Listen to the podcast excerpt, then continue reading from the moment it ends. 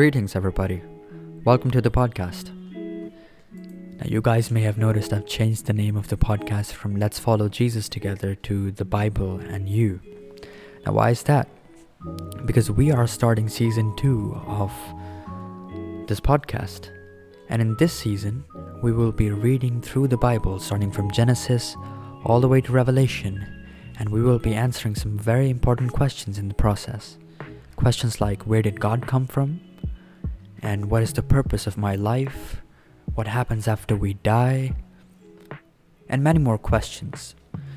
But today we will be looking at the first two chapters of the book of Genesis.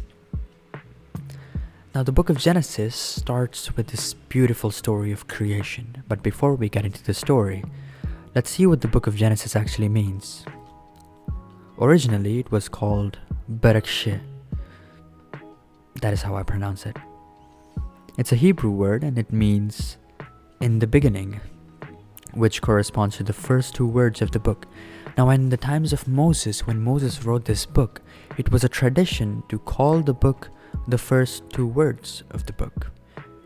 So, the Genesis, the first two words of the book of Genesis, were in the beginning, or the first three words in the beginning. That is why the book was called The Beginning. And the current title is Genesis, and it comes from a Greek translation of the Hebrew word, which means, you guessed it, the beginning. It was written by Moses somewhere around 15th BC. Let's turn our Bibles to the book of Genesis, chapter 1, verse 1, and let's see what the Bible is trying to teach us. Genesis, chapter 1, verse 1 says, In the beginning, God created the heavens and the earth. Now, this verse can be divided into three main parts. In the beginning, God and created the heavens and the earth. So, the first part tells us when did these things happen, the second part tells us who did these things, and the third part tells us what things were done.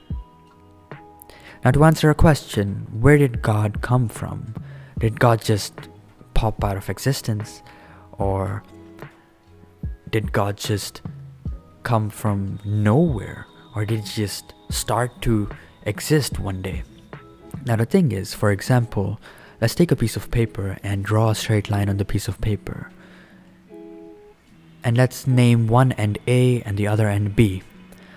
Now, this ends A and B represent all of humanity's time spent on Earth. Every discovery that was made, every book which was written, every human who ever lived. Now, the thing with God is, God does not fit in this line. Because God made time, He's not bound by it.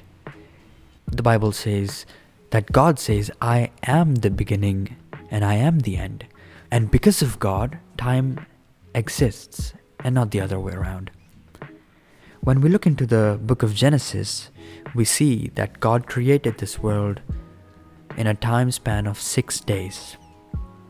In the first day, God spoke and said, Let there be light, and then there was light.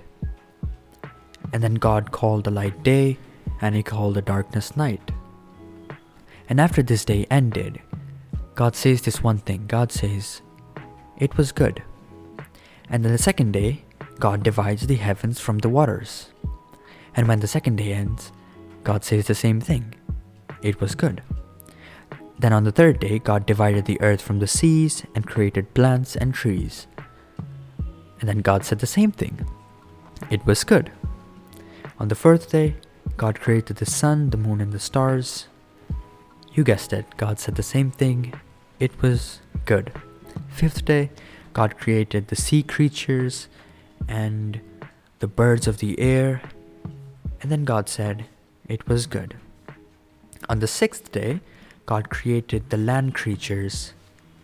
And then when God created those land creatures, God felt that something's still missing.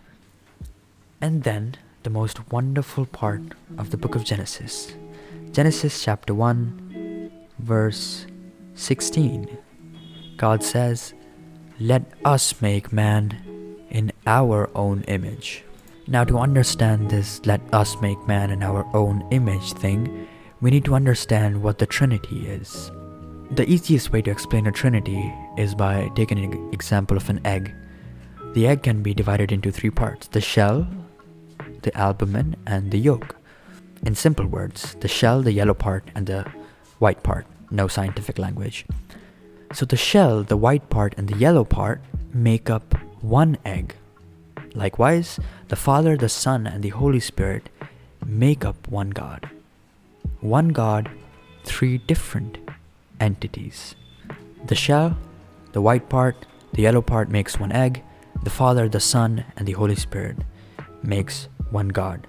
Three different entities, one God. Simple.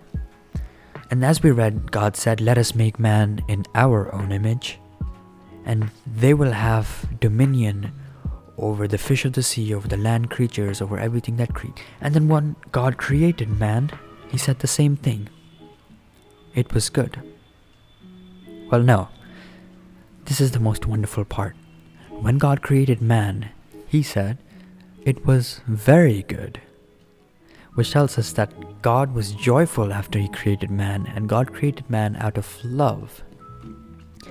And that is how the first chapter ends. God tells man to be fruitful and multiply and to make sure he does the responsibilities which were given to him. Chapter 2 starts with this wonderful thing called the Sabbath. What God did in six days, on the seventh day, God rested. Why did God rest? Was he tired? Did he just wanted to take a vacation? Did he just wanted to take a power nap? Well, no. God wanted to set an example of what man had to do on the seventh day and what man had to do on the Sabbath. On the seventh day, God rested, and likewise, man had to rest on the seventh day and spend his time with God. And as we move forward in the story of the book of Genesis, the first two chapters tells us that God planted a garden eastward in Eden the Garden of Eden, in which he put the man which he had formed. Now, we studied in chapter 1, verse 16, that man was created in the image of God. What is this image of God? The image of God simply means that man has a body, a mind, and a soul. That is what image means. The image also means reflection. For all those scientists out there when you take a plane mirror and you place an object in front of it, let's say you place it 30 centimeters away from a plane mirror, what would you see in the mirror? You would see a virtual image made just 30 centimeters in the mirror. And everything that the object looked like, that is what the image would look like. But in the case of God and man, these identical things were not facial identical or physically identical, but the character was same.